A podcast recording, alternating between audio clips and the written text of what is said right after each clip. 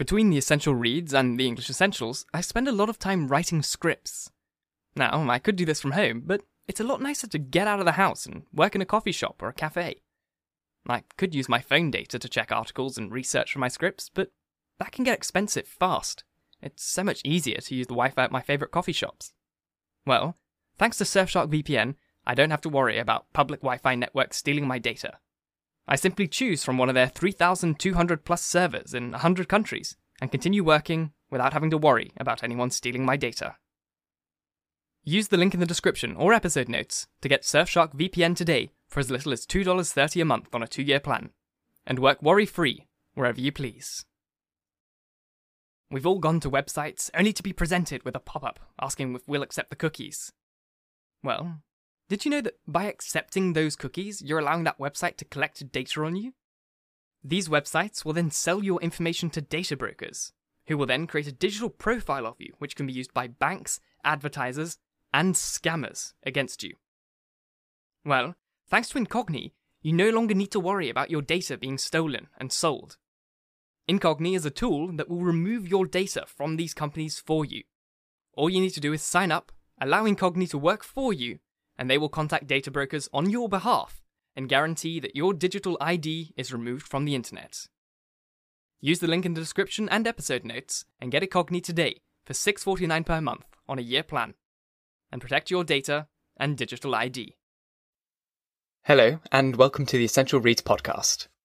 I'm Isaac, and my goal is to bring to you a bunch of audiobooks from your favourite classic authors such as Orson Welles, Robert Louis Stevenson, John Steinbeck, and many more. Come join me on this journey to help get these books to the masses in an easy, accessible way. Let's start.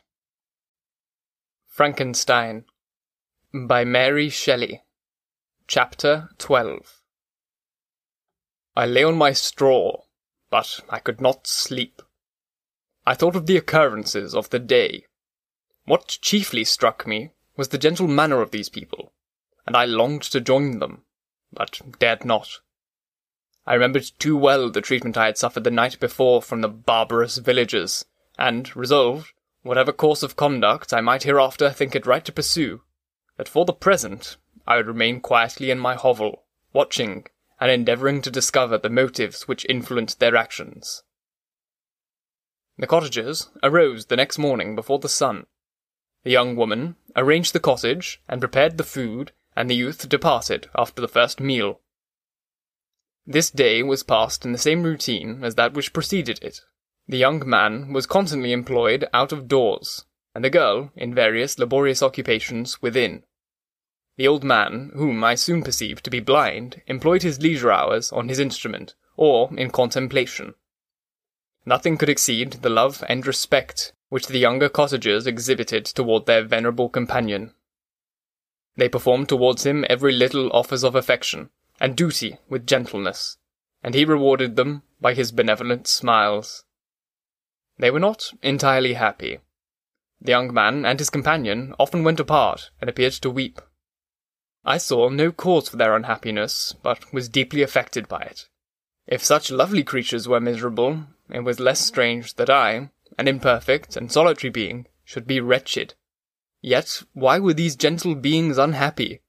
They possessed a delightful house, for such it was in my eyes, and every luxury. They had a fire to warm them when chill, and delicious viands when hungry. They were dressed in excellent clothes, and, still more, they enjoyed one another's company and speech, interchanging each day looks of affection and kindness. What did their tears imply? Did they really express pain? I was at first unable to solve these questions, but perpetual attention and time explained to me many appearances which were at first enigmatic. A considerable period elapsed before I discovered one of the causes of the uneasiness of this amiable family. It was poverty and they suffered that evil in a very distressing degree. Their nourishment consisted entirely of the vegetables of the garden and the milk of one cow, which gave very little during the winter, when its masters could scarcely procure food to support it.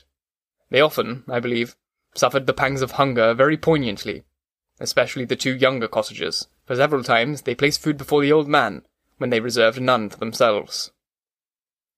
This trait of kindness moved me sensibly, I had been accustomed, during the night, to steal part of their store for my own consumption, but when I found that in doing this I inflicted pain on the cottagers, I abstained and satisfied myself with berries, nuts, and roots which I gathered from the neighbouring wood.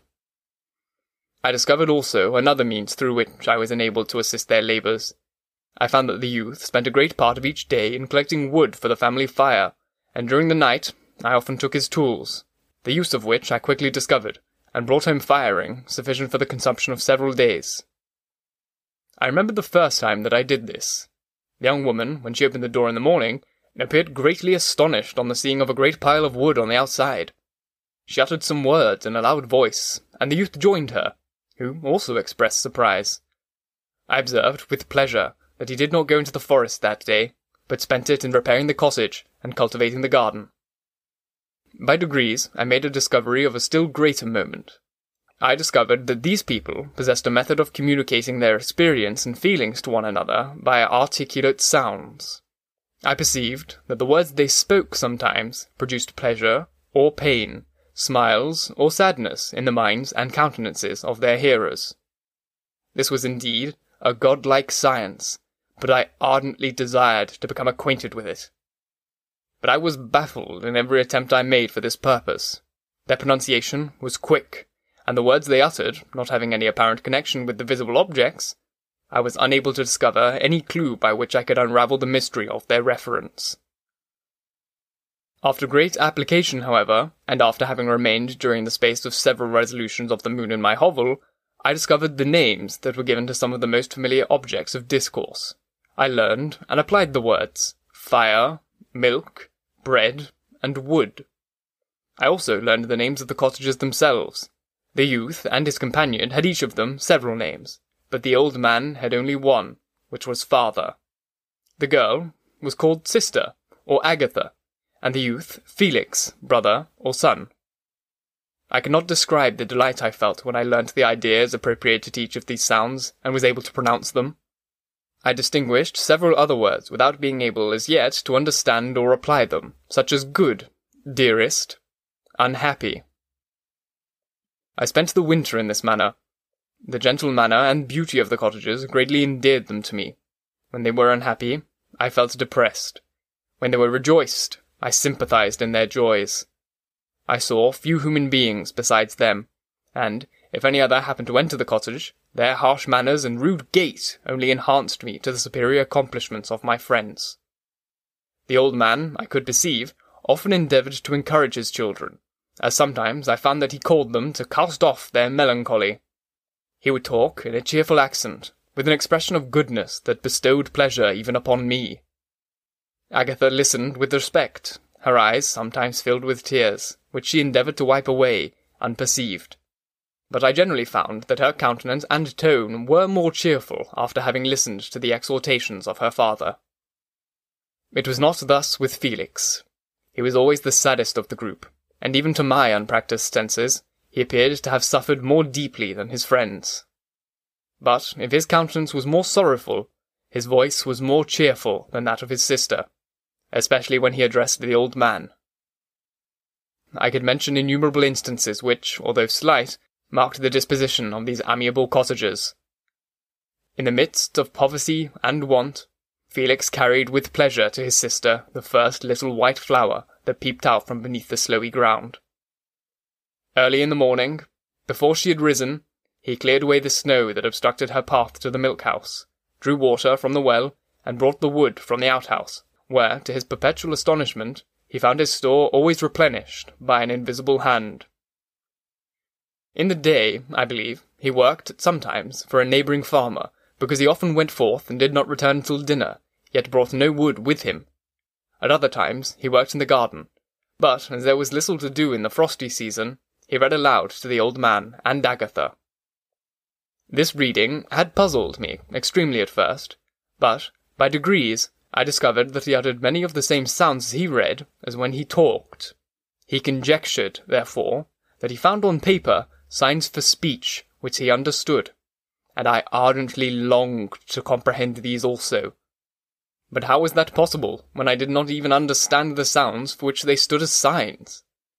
I improved, however, sensibly in this science, but not sufficiently to follow up any kinds of conversation, although I applied my whole mind to the endeavour.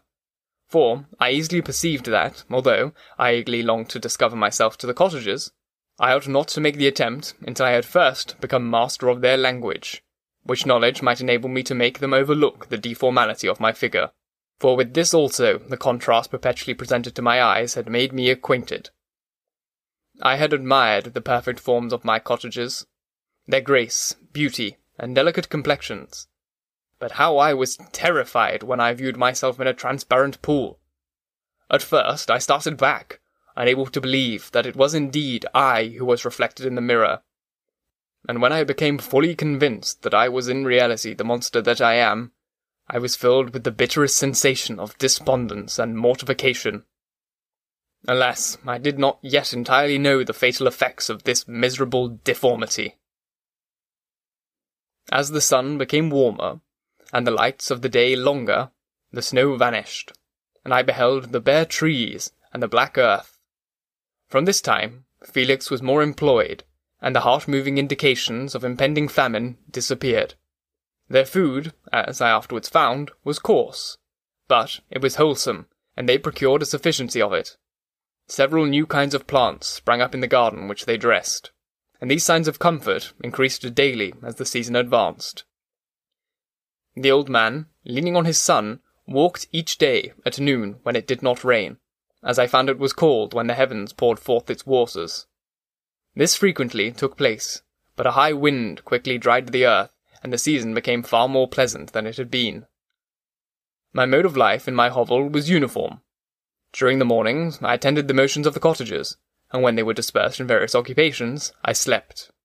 The remainder of the day was spent in observing my friends, when they had retired to rest, if there was any moon, or the night was starlight, I went into the woods and collected my own food and fuel for the cottage. When I returned, as often as it was necessary, I cleared their path of the snow and performed those offices that had been done by Felix. I afterwards found that these labours, performed by an invisible hand, greatly astonished them, and once or twice I heard them, on these occasions, utter the words good spirit, wonderful. But I did not, then, understand the significations of these terms. My thoughts now became more active, and I longed to discover the motives and feelings of these lovely creatures. I was inquisitive to know why Felix appeared so miserable, and Agatha so sad. I thought, foolish wretch, that it might be in my power to restore happiness to these deserving people. When I slept, or was absent, the forms of the venerable blind father the gentle Agatha and the excellent Felix flitted before me. I looked upon them as superior beings who would be the arbiters of my future destiny. I formed, in my imagination, a thousand pictures of presenting myself to them, and their reception of me. I imagined that they would be disgusted, until, by my gentle demeanour and conciliating words, I should win their favour, and afterwards their love. These thoughts exhilarated me, and led me to apply with fresh ardour to the acquiring of the art of language. My organs were indeed harsh, but supple, and although my voice was very unlike the soft music of their tones, yet I pronounced such words as I understood with tolerable ease. It was as the ass and the lapdog, yet surely the gentle ass, whose intentions were affectionate, although his manners were rude, deserved better treatment than blows and execration. The pleasant showers and genial warmth of spring greatly altered the aspect of the earth. Men, who before this change seemed to have hid in caves, dispersed themselves, and were employed in various arts of cultivation. The birds sang in more cheerful notes, and the leaves began to bud forth from the trees. Happy, happy earth! Fit habitation for gods, which, so short a time before, was bleak, damp, and unwholesome. My spirits were elevated by the enchanting appearance of nature. The past was blotted from my memory, the present was tranquil, and the future gilded by bright rays of hope and anticipations of joy. Thank you so very much for listening. If you enjoyed, please like, comment, share, or that jazz. And if you really enjoyed, do subscribe, because there's more to come. I just love him so much, and you're going to hear this probably until I think his part in the book ends. I love the monster. He's brilliant. I really hope you're enjoying his character as much as I am. I, yeah, amazing, amazing character. He's so well written, well thought about. I'm amazed that Mary Shelley wrote this when she was so young. She was like 19 when she wrote this. It's amazing. Oh, once again, thank you for listening. And until next time, bye bye. Thank you so very much for listening. If you enjoyed, please leave a review. And if you really want to support me, share this chapter with your friends, family, and whoever you feel would enjoy it. And if you really wish to support me, head to my Patreon. The link is in the episode notes. If you choose to follow the podcast, you'll have three new chapters per week Monday, Wednesday, and Friday. Once again, I thank you for listening. And until next time, bye bye.